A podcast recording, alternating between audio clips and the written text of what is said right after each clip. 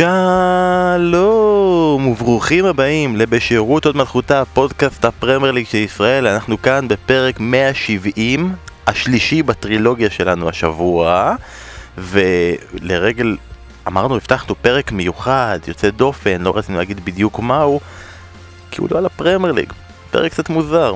פודקאסט פרמייר ליג שעושה פרקים לא על הפרמייר ליג, זהו, זה כבר העונה הזאת שבו אתה הולך לאיבוד, הסדרה איבדה את הכיוון שלה, אז זה הרגע שאנחנו בו עושים את זה. מה העניינים, אסף כהן? שלום, חוד אה, מידח ואהלן. ספוילרים, ו... רמזים, רמזים. בדיוק. לא, הקטע באמת הגדול באמת במלרוז פלייס בזמנו היה הפרקים שבהם באו החבר'ה מבברלי הילס. זה השילוב, אז זה בעצם ה... השירות הוד מלכותה פוגש את שירות הוד מלכותו. שהיופי פה זה שמלרוז פלייס ובברלי הילס זה אותו בן אדם, הוא לא, לא צריך להביא שום דבר, אז אתה כבר כאן איתנו. ובוא נסביר, יום ראשון, שש וחצי, יש מנצ'סטר יונייטד נגד ליברפול. כל העולם הולך לצפות. אנחנו גם רצינו לארגן, בוא נעשה איזה אירוע, בוא נעשה איזה אירוע צפייה עם המאזינים שלנו, כולנו ביחד, יאללה. ואז שרון בא ואמר, אני משדר את המשחק, תירוצים שכאלה.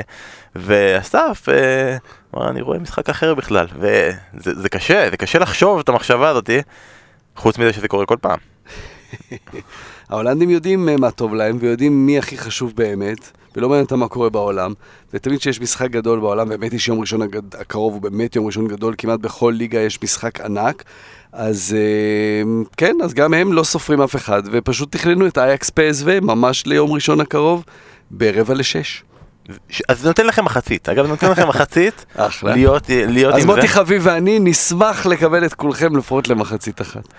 ועשיתי אגב תחקיר מעמיק על הטענה שלי, שזה לא יהיה, בהתחלה אגב, הרגשתי שאני טועה בגדול, חיפשתי מפגשים של אה, סיטי נגד ליברפול וסיטי נגד יונייטד וליברפול נגד יונייטד ורציתי לראות כאילו באמת מה היה ופתאום אני רואה באמת כל מיני איאקס נגד דן האג, איאקס נגד חפסחפ, כאילו אני לא בכיוון בכלל. אבל אז אמרתי, הקטע בליגה האנגלית אני חושב שהרבה משחקי עונה והרבה מפגשים ואז אמרתי אוקיי בוא פשוט נשווה מה היה באותו יום של אייקס פ.ס.וו ואייקס פיינורד ומצאתי יונייטד צ'לסי ומצאתי טוטנאם מנצחת את סיטי בבכורה של ברחוויין מצאתי צ'לסי ליברפול. כאילו תמיד תמיד תמיד מצאתי משהו וזה קורה גם הפעם המפגש וואי, הגדול. וואי, אני ממש זוכר את זה עם הברחוויין, כי אני חושב שסיימנו את השידור, ירדתי למטה, לא, וממש ירדתי למטה, נכנסתי לאיפה שספורט אחת זה, אנחנו, אה, הספורט 2, 3, 4 הם קומה עליונה, ספורט אחת זה למטה, וירדתי למטה, ואיך שנכנסתי לאופטיוב אה, שם, בדיוק היה את הגול של ברך ויין. על השנייה שנכנסתי, זה היה ממש נגמר אייקס פסו, המצחיק, יפה. זה היה ב... מה זה היה? בליגה. בליגה, זה היה בליגה.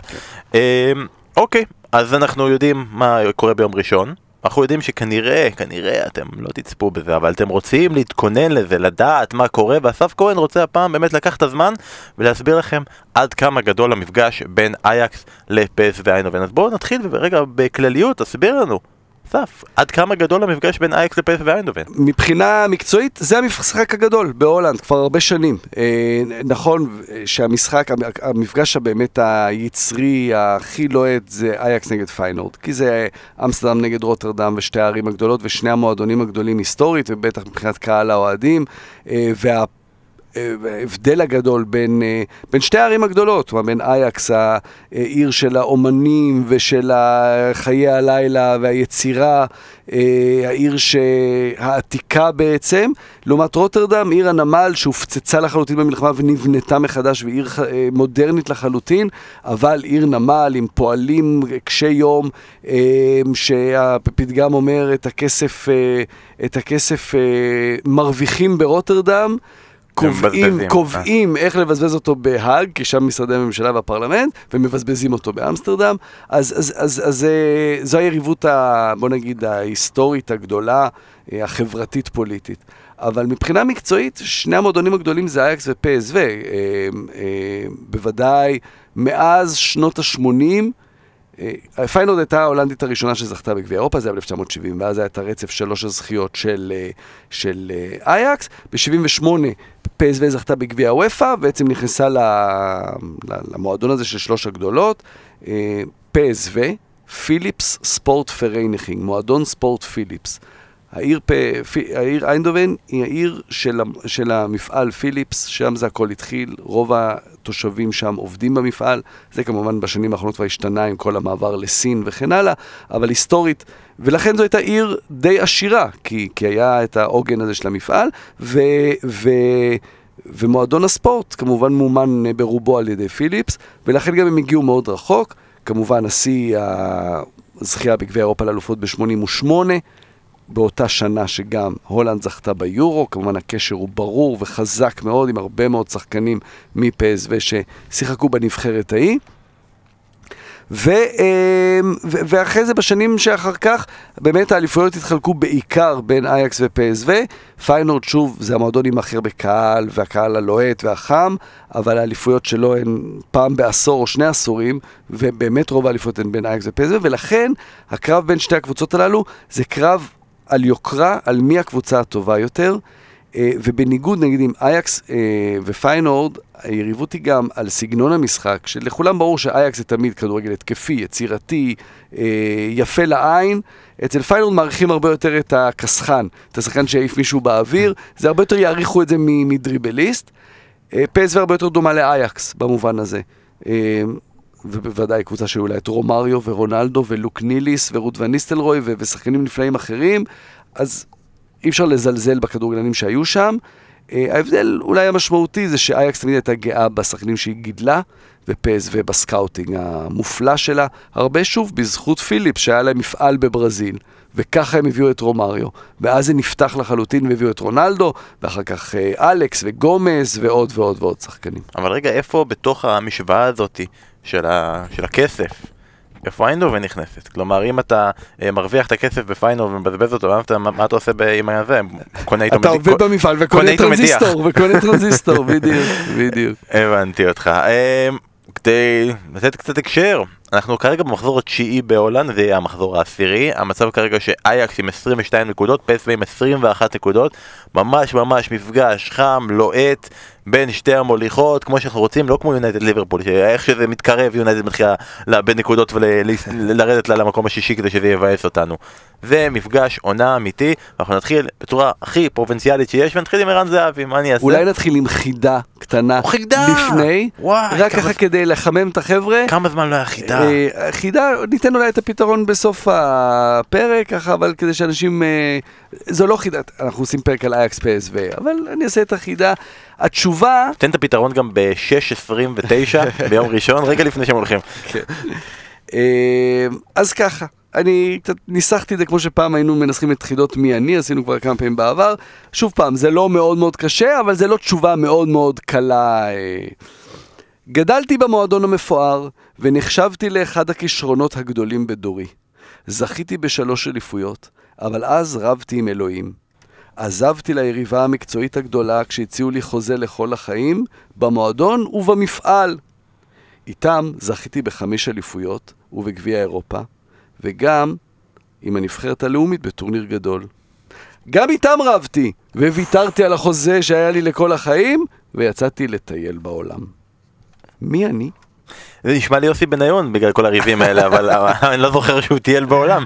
אמ, וואי, האמת הייתי אומר לך, רגע, בוא נחזור על זה, אבל זה ארוך לחזור על זה, אתה צריך לשלוח לי את זה, זה ארוך מדי גם למספר תלווים כן. בטוויטר, אנחנו נשלח, נעלה את זה כתמונה גם ברשתות החברתיות למי שיפספס בפרק הזה. צריך לחזור קצת אחורה בשביל התשובה. וואלה, וואי וואי, צריך לחשוב על הפתרון, אחלה של חידה. ויש לי עוד חידה בשבילך, קוראים לה ערן זהבי, אוקיי? אני, כן, אנחנו פרובינציאליים הפעם, ואני חייב להתחיל עם זה, כי יש עכשיו את הדיבור, אנחנו עכשיו הולכים לחדשות החרמות בהולנד, על כך למה הוא לא מצליח, למה הוא לא כמו בנבחרת, בנבחרת הוא מבקיע, פה הוא לא מבקיע. אה, כמובן אפשר לעשות את הטיעון הרגיל, פה קל, שם קשה, כמו שתמיד עושים בליגת העל הוא מצליח, אבל שם הוא לא מצליח. כי בוא נגיד שהדברים שהוא מתמודד איתם בנבחרת ישראל וה... ההגנות שהוא מתמודד איתן לא יותר קלות מהגנה של אה, דנאג, או הגנה של אה, ולווייק, או הגנה של אה, ספרטה רוטרדם, כן. או שזה וולה וכו' וכו', אז זה לא תירוץ, אז עכשיו התירוץ, התירוץ אני אעשה במרכאות החדש, הוא שהוא לא משחק מספיק זמן. מדיניות החילופים הורגת אותו. נכון? זה הדיבור כרגע? כן, עכשיו, האם זה, כן. זה לגיטימי? לא. בפסו להגיד, אה, הוא משחק רק 70 דקות ולכן הוא לא יכול לכבוש נגד לא, ספולט. הוא משחק 70 דקות, בעיקר במשחקים האחרונים הוא מוחלף בגלל שהוא פשוט לא מצליח. לפני זה באמת, יש את העניין, ודיברנו על זה רבות בשידורים, אולי אפשר לדבר על זה גם אחרי זה, על מדיניות הרוטציה של, של שמיט, שלפעמים יש תחושה שהיא, הוא כבר עושה את הרוטציה בשביל הרוטציה, כבר הרוטציה אמורה להיות אמצעי, לא מטרה, וזה הופך להיות אה, סוג של מטרה אצלו. אה, ערן זהבי לא בתקופה טובה בפסו, כמובן בנבחרת ממשיך להיות מדהים, ובעיקר לפני משחק של אייקס מסוכן להגיד את זה, ראינו אותו שנה שעברה, שני משחקים מול אייקס, שלושה שערים פסו כבשה בליגה מולה, ואת שלושתם הוא כבש. אה, והוא מגיע להזדמנויות שלו ומחמיץ, זאת אומרת, אתה יודע, חלוץ שמגיע להזדמנויות אז, אז בסוף זה גם ייכנס, אה, אבל, אבל הוא צריך יותר מדי הזדמנויות בשביל לכבוש, הרבה יותר ממי שהיה לו בעבר בקריירה, ו, וזה מעט מאכזב. אה, וצריך לזכור, בהולנד החלוץ של אייקס, החלוץ של פ.ס.וו, וגם החלוץ של פיינורד, אם כי במידה מועטה יותר, זה לא משנה מה, מו, מי, מצפים מהם בסוף העונה לסיים עם 25 שערים. זה, זו המטרה, אתה מגיע להמון הזדמנויות, הקבוצה שלך מגיעה לעשרות בעיטות לשער בכל משחק, מחזיקים בכדור יותר, ובעיקר שבקיץ הזה, דברים ש... תירוצים שעמדו לערן זהבי בעונה שעברה, ולחלוטין תירוצים לגיטימיים, הסברים לגיטימיים, לא, תירוץ זה תמיד נשמע פחות טוב, שנה שעברה היו הרבה הסברים, העובדה שהוא הצטרף מאוחר, היה את כל העניין עם הקבוצה הסינית שלא שחררה אותו, שהוא חלה בקורונה, שהוא היה עם הנבחרת, המון טיסות, לקח לו זמן להתרגל לקבוצה, הוא הצטרף בשלב מאוחר רק באוקטובר, הכל נכון ובאמת מה- מהווה תירוץ. שכחת את התירוץ הנוסף שהקבוצה, לקח לו זמן להתחבר לקבוצה והקבוצה לא התחברה אליו, השחקנים האחרים. בדיוק, וזה חלק מהעניין, שבשנה שעברה שמיט הגיע והוא היה נעול על השיטה שלו על ה-4-2-2-2 עם השני חלוצים, מלן ליד זהבי, לא הזיז, למרות שזה היה ברור ובאמת, ואנחנו אמרנו את זה בשידורים וגם לא רק אנחנו, ובהולנד אמרו את זה, צריך לעבור ל-4-3-3 והוא לא עשה את זה.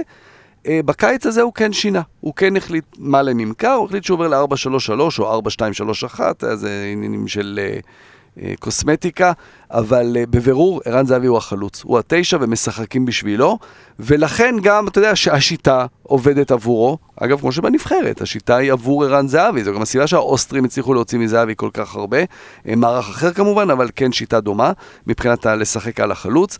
אה, ו- ואתה יודע, אתה שומע הרבה שעכשיו אומרים, רגע, שנה שעברה מלן לא מסר לו, עכשיו גג פה ומדואקל לא מוסרים. די, אי אפשר, אי אפשר, זה לא, זה לא עובד ככה, זה לא תירוץ אה, מספיק.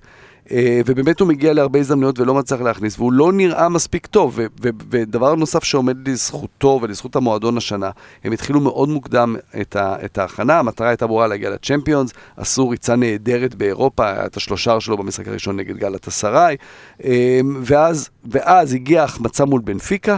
החמצה ענקית שלו, ההדחה, ומאז יש איזשהו חוסר ביטחון כללי בפסו, וגם אצלו ספציפית בקבוצה. אה, אז יש לו שלושה שערים העונה, שזה בדיוק כמו אוליביה בוסקלי, שהוא הבלם, משחק חלק מהעונה בקישור, אה, ו- וקודי גקפו, שהיה נהדר, אה, אני חושב שהוא משחק פחות ממנו, אותו מספר משחקים. בכל אופן, זהבי השנה, בינתיים, אם בשנה שעברה היו, תירוץ, היו הסברים טובים, בינתיים הוא לא, לא מספק את הסחורה עדיין עבור פ.ס.וו. אני רוצה שתעשה לנו איזה שיעור תקשורת קצר. אוקיי, כי אני... אנחנו נחשפים בעיקר לתגובות שגם אתה מעלה נגיד ב- ב- בעמוד הטוויטר שלך על הביקורות בהולנד, נכון? ומה ערן זהבי עשה ומה התגובות והביקורות בהולנד, לחיוב או, או לשלילה. ואנחנו לא מכירים באמת את המדיה בהולנד, אני לא יודע מה, מה הידיעות האחרונות שלהם ומה ישראל היום שלהם, וכאילו מה, מה דיילי טלגרף ומה הסאן של כן. הולנד.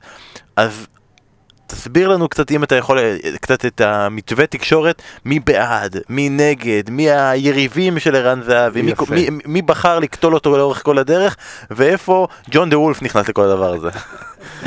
ג'ון דה וולף עוזר המאמן של פיינורד. לא, אז זה מאוד ברור, שם יש את הטלגרף, שזה העיתון הגדול, והוא יוצא לאור באמסטרדם, והוא מאוד אייקס, אם כי גם, אתה יודע, יש להם שם, הם נגד תנהך למשל, הם מאוד בעד אייקס, אבל הם נגד תנהך. אה, יש את ה AD, שיוצא ברוטרדם, אבל עובד בשיתוף עם ה... ED, שזה.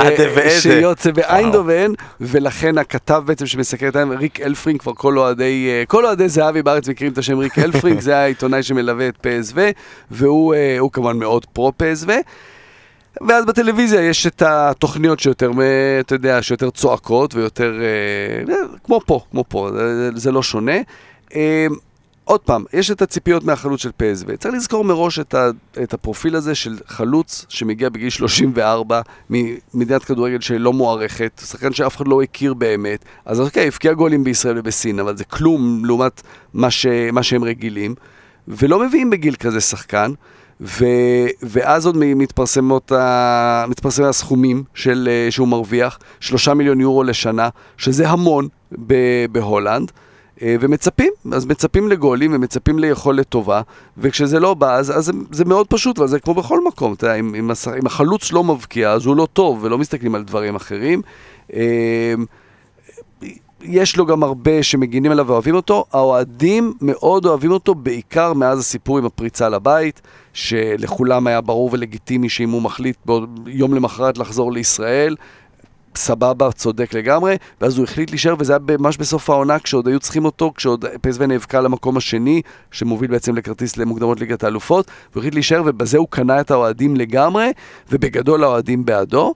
וכרגיל, בסוף משחק שבהם הוא מחמיץ ולא, ולא מפקיע, אז אתה יודע, אז, אז, אז יש גם ביקורות, אבל זה הכי לגיטימי והכי רגיל, כמו בכל מקום אחר.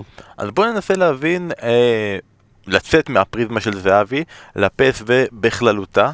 ופסו פתחה את העונה, כמו שאמרת, ממש ממש טוב. גם במוקדמות ליגת האלופות עד ההפסד מול בנפיקה, גם היא כבר פגשה את אייקס העונה בסופרקאפ ההולנדי, ופירקה לה את הצורה. שמה לה ארבע באמסטרדם. שמה כן. לה ארבע באמסטרדם, פתחה את העונה טוב, מאוד מאוד נחלשה, עכשיו כרגע אנחנו בסיטואציה שבה אנחנו, הם קצת קצת כן בעלייה, ניצחו שטרומגרץ בליגה האירופית, אה, כמה, שני ניצחונות רצופים מאז ההפסד לווילם טווי, עכשיו במחזור האחרון נקלעו לפיגור מול זבוליה אבל הצליחו לחזור כבר בלי ערן זהבי, אבל התפיסה היא שזה לא הפסו שראינו ביולי-אוגוסט, לא, היא לא נראית מספיק טוב, והאם זה משהו שהוא מעבר ל... אבל כי ערן זהבי לא משחק טוב. ברור, ברור, ברור. צריך לזכור שגם אה, אנחנו בעיקר מסתכלים על זהבי, אבל, אה, אבל הראשון שמסתכלים עליו בפס וזה המאמן. וזה לא מקרי, כי הוא מאמן מאוד מאוד, אה, הוא, הוא מושך אליו את תשומת הלב. אה, בוא נשים את זה בקונטקסט הרחב. אה, לפז והיה מאמן, אה, אגדת המועדון, מרק ון בומל, שנכשל בענק. המועדון אה, גם משחק כדורגל גרוע, גם התוצאות היו רעות, פער גדול מאייקס. הרכש היה כושל, ובסוף גם היה נראה שהוא איבד את חדר ההלבשה, ורק כותרות רעות יצאו משם.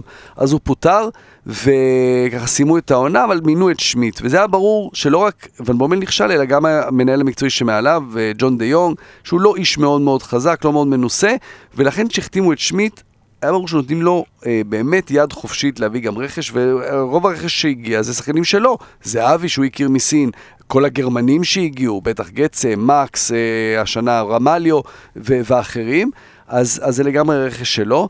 והביאו אותו בגלל הכדורגל שלו, שבעיקר זכרו אותו מימים בזלצבורג, בלברקוזן, לחץ גבוה, רצו לראות את הכדורגל הזה, ומה שקורה בפועל, זה שכל ערכי הכדורגל האלה של. גגנפרסינג, נגיד של קלופ בזמנו, שהוא התחיל עם זה, ובוודאי כל הקבוצות של רדבול, רואים את זה אצל אייקס. תנהך עושה שמיט הרבה יותר טוב משמיט, וזה משהו שמאוד, אתה יודע, זה, זה נושא לשיחה, רגע. אז הביאו אותו משם כדי לעשות לאייקס משהו, ובסוף אייקס עושה את זה הרבה יותר טוב, ובאמת זה מאוד בולט. אה, אם נגיד נעצור רגע חמשת הערכים של, של רדבול, של איך, איך, איך משחקים, איך עושים את הלחץ של את הגגנפרסינג הזה, שזה בעצם אה, יצירת רוב של שחקני התקפה או הגנ, והגנה מול הכדור, מול, מול השחקן שמוביל את הכדור אצל היריבה, אחרי זה אה, לחץ על המסירה הראשונה, הנקודה השלישית כמובן זה איזשהו בלוק חזק באמצע ולדחוף את היריב עם הכדור לקו החוץ. אה, אחר כך להישאר קומפקטי, צפוף כל הזמן, אה, בזמן יצירת הלחץ, ולעשות את הלחץ כמה שיותר גבוה. ואז אתה יודע, זה בעצם העקרונות אה, כדורגל שקצת משנות את הכדורגל כמו שאנחנו מכירים אותו, את הדיבור על כדורגל, כדורגל כמו שאנחנו מכירים אותו, כי אנחנו רגילים לבוא ולדבר על כדורגל לפני משחק, באיזה מערך משחקים, 4-3-3, 4-4-2, זה דברים שקצת נעלמים מהעולם. אתה רואה אצל מאמנים היום שכל חמש דקות הם, בהגנה הם עומדים ככה, ובהתקפה הם עומדים, עומדים אחרת, והרבה יותר מדברים בערכים של כדורגל, אז אלה ערכים של לחץ גבוה. אנחנו רגילים, כשמדברים על כדורגל ומדברים על לחץ, אז הלחץ הוא תמיד מנטלי. מדברים על לחץ, אנחנו לחוצים נורא. בדיוק. אז PSV, בטח בתחילת העונה, עשתה את כל הדברים האלה בצורה נהדרת. זה נבע בעיקר מזה שהרכש הגיע שבוע אחרי סוף העונה שעברה, כבר הם אה, החתימו את הרכש, הם התחילו את האימונים מוקדם, קיבלו קבוצות שגם היו ככה בבלגן, אם זה גלת עשרה עם אה, בלגן כלכלי, אם זה מיטשלנד שהיו חולים בקורונה שם ארבעה שחקני הרכב, לא משנה כל זה, הם נראו נהדר, הם עשו את כל הדברים האלה בצורה נפלאה, אבל הגיעו, וזה ממש הרגיש, אני זוכר שבשידורים כמובן אמרנו את זה, שקבוצה לא אמורה להיראות כמו שהיא נראית בחודש יולי, הם נראו כמו שאמורים להיראות בנובמבר, בשיא הכושר שלך, והתוצאה היא שעכשיו יש כבר איזושהי עייפות. הרבה יותר מדי מוקדם, אלה דברים שתמיד אמרו גם על הקבוצות של ביאלסה למשל, נכון. שמתפרקים מהר. ו, אה, ו- והעניין הוא של פסו שיש לה 11 שחקנים טובים מאוד, אין לה עומק. וברגע שגאק פה נפצע בנבחרת ולא, ולא, ולא משחק, ומדואקה נפצע ולא משחק כשלושה שבועות, פתאום המחליפים הם משמעותית פחות טובים. עכשיו דיברת קודם, אה, אמרת על הביקורת על זהבי, אז זה דברים שגם מתפרסמים פה. לא התפרסם שבשבוע שעבר, אה, השבוע בעצם, לא שבוע, השבוע, הוכו בורס, שזה באמת אחד הפרשנים המובילים והמעניינים שיש, לקח את קרלוס ויניסיוס, החלוץ שמחליף את זהבי, ומה שהוא כתב עליו, אם זה היה נכתב על זהבי, זה היה כמו הפרוטוקולים של זקני ציון.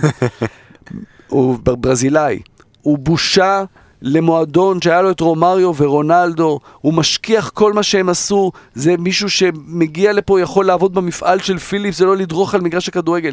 אז כשמדברים ככה על המחליף של זהבי, אתה יודע שאוקיי, אז, אז זהבי במקום טוב, כי זה באמת אה, משהו קיצוני מאוד איך שדיברו עליו.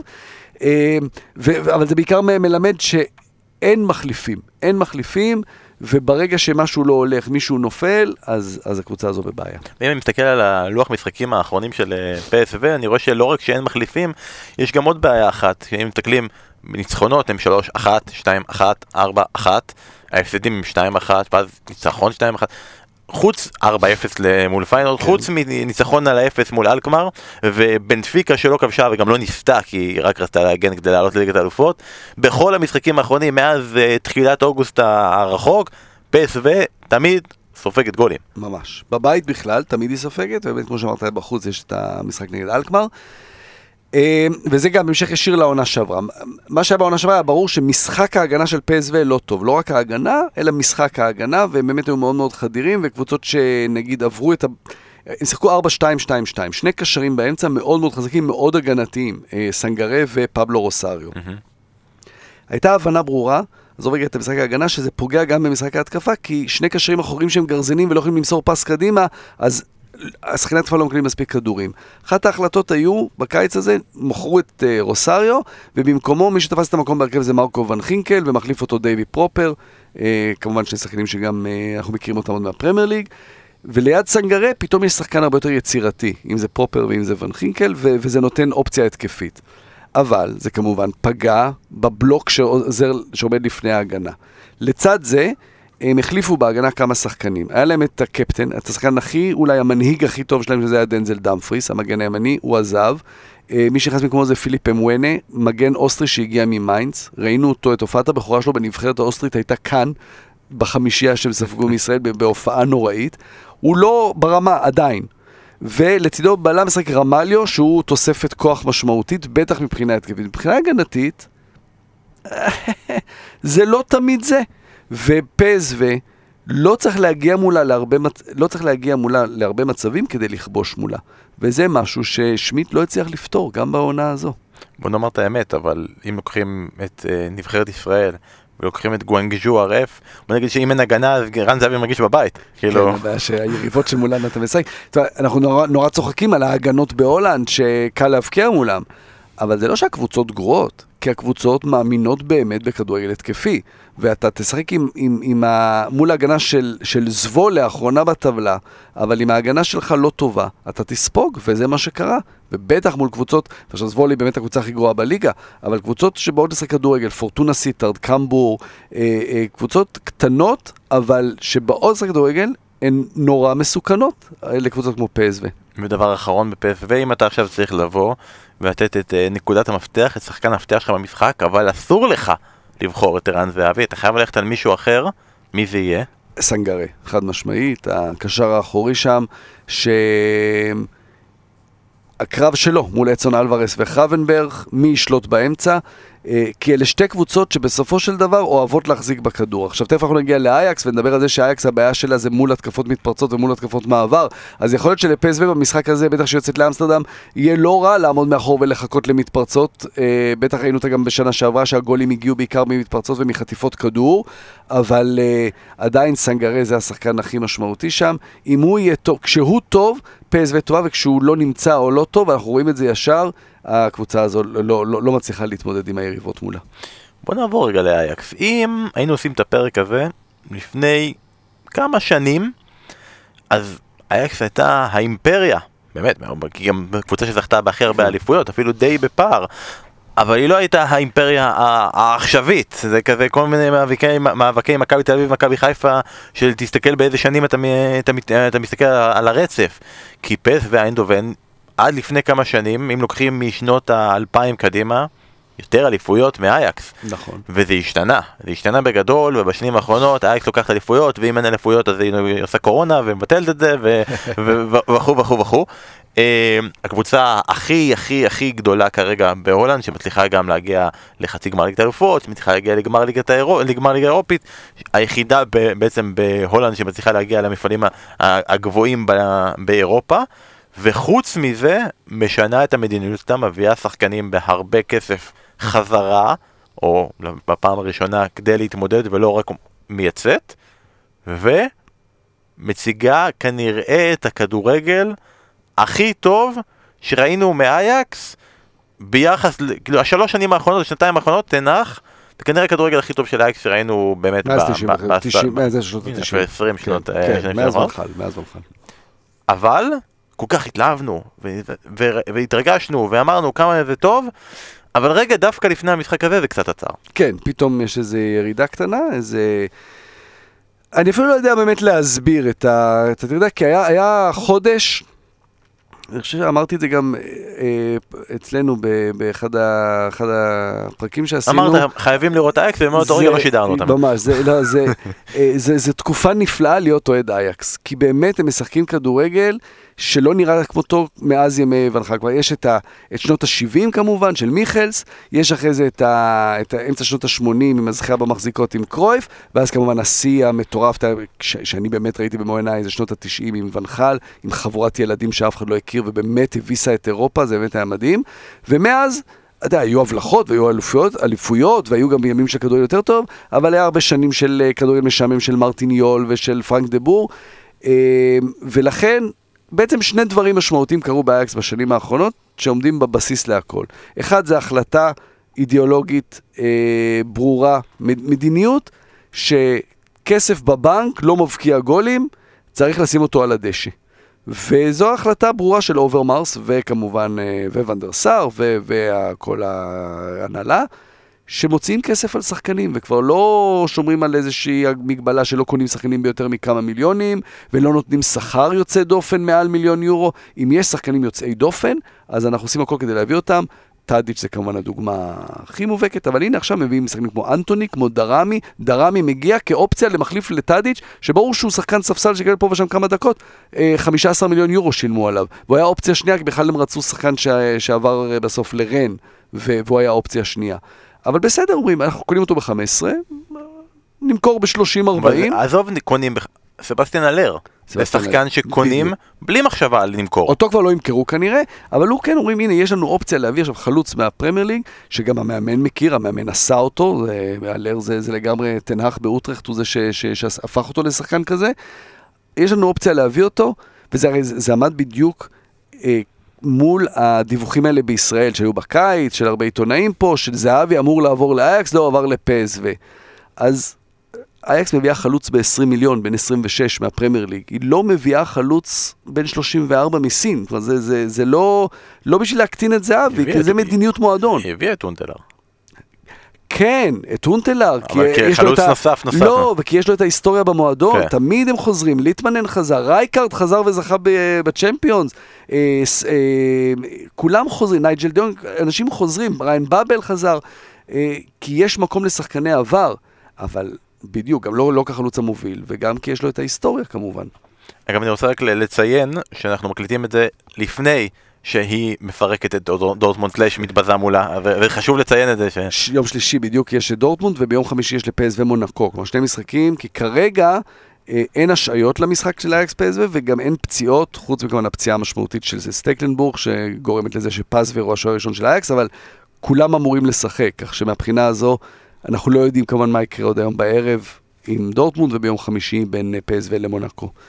אה, אז אייקס מגיעה למשחק הזה, כשההרכב הראשון די ברור, וקרה שם משהו מאוד מעניין, כי כשהתחילה העונה, אנטוני היה עם, עם אה, נבחרת ברזיל באולימפיאדה. כן. והגיע סטיבן ברכהאוס, הקפטן של פיינורד, בהעברה הכי דרמטית שהייתה בשנים האחרונות בהולנד, והוא שחק קיצוני ימני, וקלאסן שחק בעמדה מספר 10. ואז היה להולנד, אה, וככה התחילה העונה, ואז היה פגרת אה, נבחרות, שבה הולנד בספטמבר פירקה את אה, טורקיה, 6-1, בהופעה מטורפת של קלאסן, והוא נפצע במשחק הזה. נפצע, איבד את המקום שלו בהרכב, כי אנטוני חזר, אז אנטוני נכנס לצד ימין. ברכהאוס עבר לשחק 10, והוא היה מדהים ברכהאוס. שני שערים, שישה בישולים העונה. בעיקר מהעמדה הזו, השילוב שלו עם הלר היה מושלם. אז קלאסן איבד את המקום שלו פתאום. רק כדי להסביר כמה קלאסן משמעותי לאייקס, בעונה שעברה הוא כבש באירופה ובליגה 15 שערים. 15 שערים זה יפה. מתוכם, תשעה שערים הם ה-1-0. השער הכי חשוב. מיסטר 1-0, זה הכינוי שלו באייקס עכשיו. והוא איבד את המקום שלו. אז זה מראה כמה, כמה ברכהאוס עשה, איזה שינוי הוא עשה. אמ, לאייקס הזו, גם בגלל האקדמיה הנהדרת, גם בגלל העבודה של הרכש, יש לה על כל עמדה לפחות שני שחקנים. אני אומר לפחות כי יש לה נגיד בצד ימין, היא יכולה לשחק גם עם אנטוני, גם עם ברכהאוס וגם עם נרס, שלא נמכר בסוף. אמ, בחלוץ יש לה את הלר, טאדיץ' יכול לשחק שם, יש שם גם את דנילו, עוד ברזילאי שיושב על הספסל, וכן הלאה וכן הלאה. אז, אה, אז העומק הוא, הוא כמובן מאוד משמעותי. יש לה את הבעיה בעמדת השוער. אוננה נתפס על חומרים אסורים, והוא אמור לחזור להתאמן ב-4 בנובמבר, אבל יש שם סיפור שלם איתו שהוא לא הסכים להארכת חוזה. אומרים שהוא כבר חתם על חוזה לעונה הבאה עם אינטר, שהוא עוזב בחינם. כרגע אייקס בבעיה, מה עושים, האם מחזירים אותו, האם לא? אה, והבעיה הזו נהייתה עוד יותר גדולה כשנודע שסטייקלנבורג נפצע במפצע, עבר ניתוח, הוא סיים את העונה. בגיל 38 גם אפשר לדמיין מה זה אומר על הקריירה שלו, והיא נשארה עם רמקו פספיר, שוער בן 37 שהגיע בקיץ הזה אחרי עונת חייו בויטסה בעונה שעברה. בעיה, מה עושים? והוא באמת החוליה החלשה היום בשער של, אה, בשער, בהרכב הזה של אייקס. איזה חדשות טובות אה, לכל, ה... לכל הניטרלים, אני עושה במרכאות. אני רוצה לדבר איתך רגע על, על טן האח, כי כבר כמה שנים אנחנו שומעים על המאמן של אייקס. אה, אם זה היה פרנק דה בור, שהשיג אה, אליפויות וזה, ואז בסוף, מה יצא מזה? התרסק. שום דבר. כן. אה, והם אחר כך פטר בוס, שאחרי מכבי תל אביב הוא הגיע לאייקס והביא אותה לפסגות חדשות ודיברו על הכדורגל ההתקפי. אתה עדיין מציין איך הוא בגרמניה עם הכדורגל ההתקפי ואיך הוא פה עם הכדורגל ההתקפי, אבל אה, זה עדיין לא היה כמו שעכשיו מדברים על תנח, וכמו המקומות והפסגות. לא שדורטמונד זה לא פסגה, זה רוח על פסגה, והפסגות שכולם כן. מדברים על לאן תנ- אה, תנח יכול ללכת הלאה, מה יש בו? אז קודם אמרתי שני דברים משמעותיים, ואחד, אה, ואז אה, התחלנו להעריך על העניין של אייקס פתחה את הכיס, והדבר השני זה כמובן אריק תנח. יש שם משהו מאוד, ואני אגיד פה משהו ותכף ירגמו אותי באבנים, יש בו משהו מאוד פרגוסוני. מוקדם, הוא לא פרגוסון, לא אמרתי שהוא פרגוסון. אה, הוא פרגי במובן הזה שכמו סר אלכס, שידע פעם אחר פעם לבנות קבוצה חדשה, הוא עושה את זה באייקס. עכשיו, הוא לא עשה את זה על 25 שנים, הוא לא עשה שלוש קבוצות שזכו בצ'מפיון, זה נכון, אבל הוא כן עושה את זה במועדון שרגיל כל הזמן לחלופה, אבל שהחלופה עולה באיזה עשור בלי כלום. כלומר, בדרך כלל באייקס יש קבוצה שמגיעה מאוד מאוד מאוד רחוק, מאוד מאוד גבוה, ואז כמה שנים בלי כלום ושום דבר, בטח במובן האירופי, ופה היה את השיא הזה של החצי גמר צ'מפיונס. עם, עם אה, פרנקי דה יונג וזייח ומתייס דה ליכט אה, ולאסה שונה ועוד ועוד ועוד ועוד ומכולם נשאר דושן טאדיץ', וכל השאר הלכו, ו- ו- ו- ובלינד כמובן, ו- ועזבו, ו- ווואו, ותראו מה הוא עושה, הוא מקים עוד קבוצה, מלהיבה לא פחות. אז זה יכולת, קודם כל כמובן טקטית יוצאת מגדר הרגיל, אה, לעזוב את ה-4-3-3, לשחק קצת אחרת, זה 4-2-3-1 עם שני 6 בעצם, שני שחקנים מספר 6, הוא עשה את זה בזמנו עם פרנקי דיונג ולאסה שונה, עכשיו זה אצון אלוורס וחרבנברג, זה לא הולנדי, כי בהולנד בדרך כלל לא אוהבים לשחק בשלישיית קישור עם אחד אחורי ושניים קדמיים, פה זה יותר שניים אחוריים. אה, והוא לא נמאס על השחקנים, הוא כל הזמן מצליח להמציא מחדש. אה, הוא מאמן... הם לא יכולים עם עשר שחקנים, הוא כל הזמן מחליף אותם. בדיוק. הוא מאמן על, יבוא היום שהוא יעזוב. אגב, זה באמת המהלך בקיץ הכי גדול שאייקס עשתה, אז כש... כש... טוטנאם. כשטוטנאם רצתה, דובר זה שטוטנאם רוצה את תנח, יום אחרי זה תמונה, בלי לדבר יותר מדי, הופ, תנח חתם על הארכת חוזה עד 2024, זו אמירה אדירה. יבוא היום שהוא יעזוב, זה גם אייקס תמיד מפרגנים, אחרי שעשית משהו למועדון, לטובת המועדון, זה בסדר ללכת הלאה. מפחדים מהרגע הזה, כי אני באמת חושב שיש פה מאמן שלא היה כמותו הרבה מאוד שנים. ברמת הלואי ונחל, תראה, גם אתה מסתכל אה, נטו על המספרים שלו, הוא זכה כבר בשני דאבלים עם אייקס. רינוס מיכלס היה היחיד שעשה את זה, לא ונחל, לא קרויף, לא כל הגדולים האחרים. הוא באמת משהו מיוחד. כן, מקסימום יביאו את אחד האחים שלו, הבנתי שיש לו עשרה אחים. אה, סליחה, משחקים מילים, אנחנו נתנצל. אה, נראה לי שחקן מפתח שדי יבהיר את יחסי הכוחות כמו שאתה מתייחס אליהם, כי למרות שאני מעמיס את זה עליך, אמרת בפסו את סנגרה, אני מניח שבאייקס זה יהיה דושן טאדיץ'. תמיד. ואז, ואז כן. כאילו, פה אתה בוחר את הקשר האחורי שצריך להחזיק את זה, פה אתה אומר, הנה, הנה ההתקפה. הנה ההתקפה, לגמרי, דושן טאדיץ'. אתה יודע מה, יש דברים, אה, לפעמים, אנחנו, הכי כיף לראות בעיניים כדורגל, וכשאתה רואה בעיניים את דושן טאדיץ', אתה מבין כמה הוא חשוב ו- ומה הוא עושה עבור הקבוצה ואיזה מסירות יש לו ואיזה בעיטות ואיך הוא תמיד נמצא במקום וכמה הוא חזק גם אה, פיזית. אבל, אבל לפעמים, אתה יודע, צריך את המספרים רק כדי להסביר, ובשנים האחרונות אנחנו בכלל רגילים ב- בימים של מסי ו- ו- ורונלדו, אתה יודע, וזהבי של מספרים. 161 משחקים טאדיץ' מאז שהוא הגיע לאייקס, 81 שערים ו-70 בישולים, זה בכל המסגרות. כלומר, 151 על 161, בליגה זה אפילו יותר, ב-102 משחקים 57 שערים, 53 בישולים. הוא פשוט עושה הכל, הוא נמצא בכל מקום, הוא גם תמיד, כמעט תמיד משחק הכל, כלומר לא מחליפים אותו.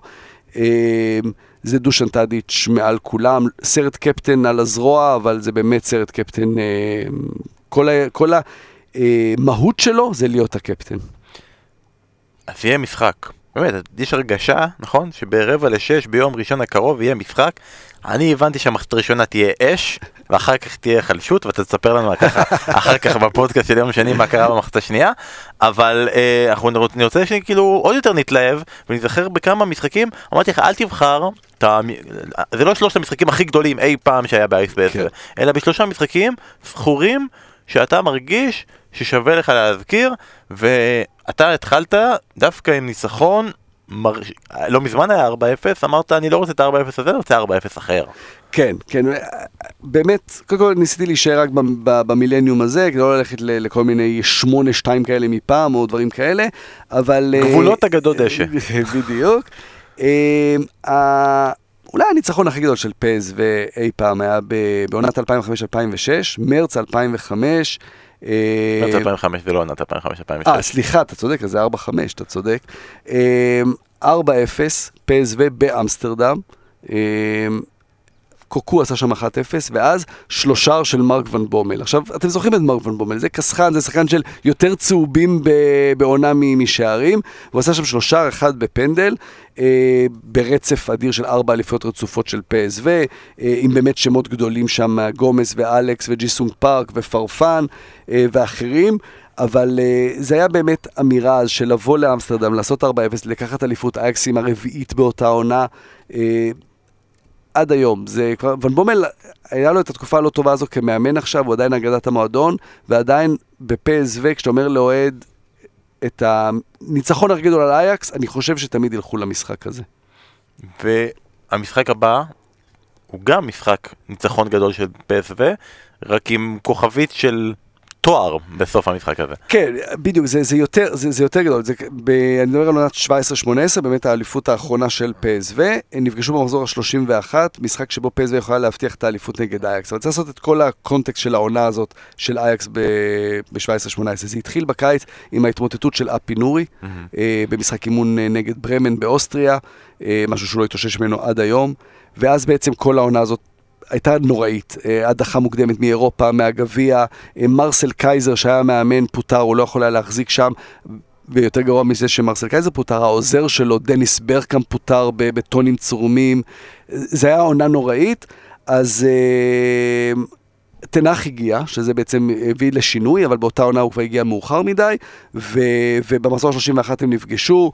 אה, טגליאפיקו וסים קיבלו אדומים באייאקס, זה היה כאילו משחק באמת של הכל התפרק, 3-0 קליל לפסו עם אה, פריירו, יסון פריירו, לוק דיון וברכווין, והבטחת אליפות, וזה תמיד יותר כיף שאתה מבטיח את האליפות מול היריבה הגדולה שלך. באופן מפתיע, בחרת שני משחקים דווקא שפסו מנצחת מביסה. שלא יגידו שאני לא... לא אובייקטיביות. מה זה אובייקטיביות? אתה בעד זהבי, לא? בעצם זה, זה הקרב שלך, כן. הקבוצה שכביכול אתה מזוהה איתה מול השחקן שהוא החבר הכי טוב שלך, אני מדבר איתו כל הזמן. אמ, ולכן, בכל זאת, תן לנו איזה ניצחון אחד גדול של האייקס בשביל הנשמה, בשביל שנגיד שזה כוחות. אמ, אחד המשחקים שהכי נהניתי לשדר אותם גם, אה, בעונת 2012-2013, אה, מחזור 30, היה שלוש הפרש לאייקס לפני המחזור, אה, ונפגשו באיינדובן. אה, והיה משחק אדיר, היה משחק באמת נפלא, התקפות מצד לצד. אה, קולביין סיגטורסון, בסוגריים, אה, כביכול האנס, או איך אומרים את זה? לא כביכול, לכאורה, לכאורה, לכאורה אנס, עשה את ה-1-0, ואז כמה דקות אחר כך, פסו שלא הייתה במשחק במחצית הראשונה, טעות של קריסטיאן אריקסן, איבד כדור באמצע וג'רמיין לנץ משווה לאחת-אחת, אבל אז מתחיל החצי השני. ואריקסן כאילו לתקן, היה באמת הכוכב הגדול של הקבוצה, אז אז כבר גם בוגר, את הרגע לפני כבר המעבר לטוטנאם, עושה את השתיים אחת בעצמו, לנץ משווה לשתיים שתיים, ואז באמת רגע השיא במשחק הזה, רבע שעה לסוף, אה, פס של קריסטיאן אריקסן, כמו שבאמת מעטי מעט יכולים לתת, ואחרי זה בפרמייר ליג ראינו המון מסירות כאלה של אריקסן, כדור כזה שחותך את כל ההגנה של, אה, של אה, ואז שני מחליפים רצים לכדור. מהצד של פסו, מגן צעיר, שעלה בדיוק לבוגרים, בשם אריק פיטרס, היום בברנלי, okay. כן. ומולו דרק בוריכטר, אחרי זה הלך לסלטיק, שחקן שלא לא יצא ממנו יותר מדי, ושניהם רצים לכדור, ומשום מה, השוער גם יוצא של פ.ס.וו ווטרמן, אה, ופיטרס הוא ילד, הוא לא ממש מבין מה לעשות, הוא סוגר כל כך רע, שפשוט בוריכטר עוקף אותו מימין, נותן נגיעה לקטנה לכדור, השוער מחוץ לשער, מנצחים 3-2, עושים 6 הפרש, ובזה בעצם לא מבטיחים אליפות רשמית, אבל לכולם ברור שזהו, זה נגמר, וזה הרצף אליפויות של אייקס ופרנק דה בור. אסף, אנחנו צריכים לעשות פר, פרק על קריסטיאן אריקסן. אין ברירה. וואו, זה וואו. יקרה. זה יקרה. מה זה? זה יקרה, זה יקרה בטוח. כל הסיפורים הגדולים. וואו. חוויות מהיורו. כן. וואו. בוא נעשה... קריסטיאן אריקסן זה יהיה, זה באמת... אה, זה לא קשור עכשיו, אבל באמת אחד הרגעים, היינו באולפן, ביורו, בזמן שזה קרה, עם אריקסן, וזה ממש הרגיש כמו באמת לראות חבר שקורה לו משהו רע, כי באמת שחקן אחד האהובים עליי בעולם, בהיסטוריה, וזה בכלל נורא לראות דבר כזה קורה, ושאתה מבין שזה הוא.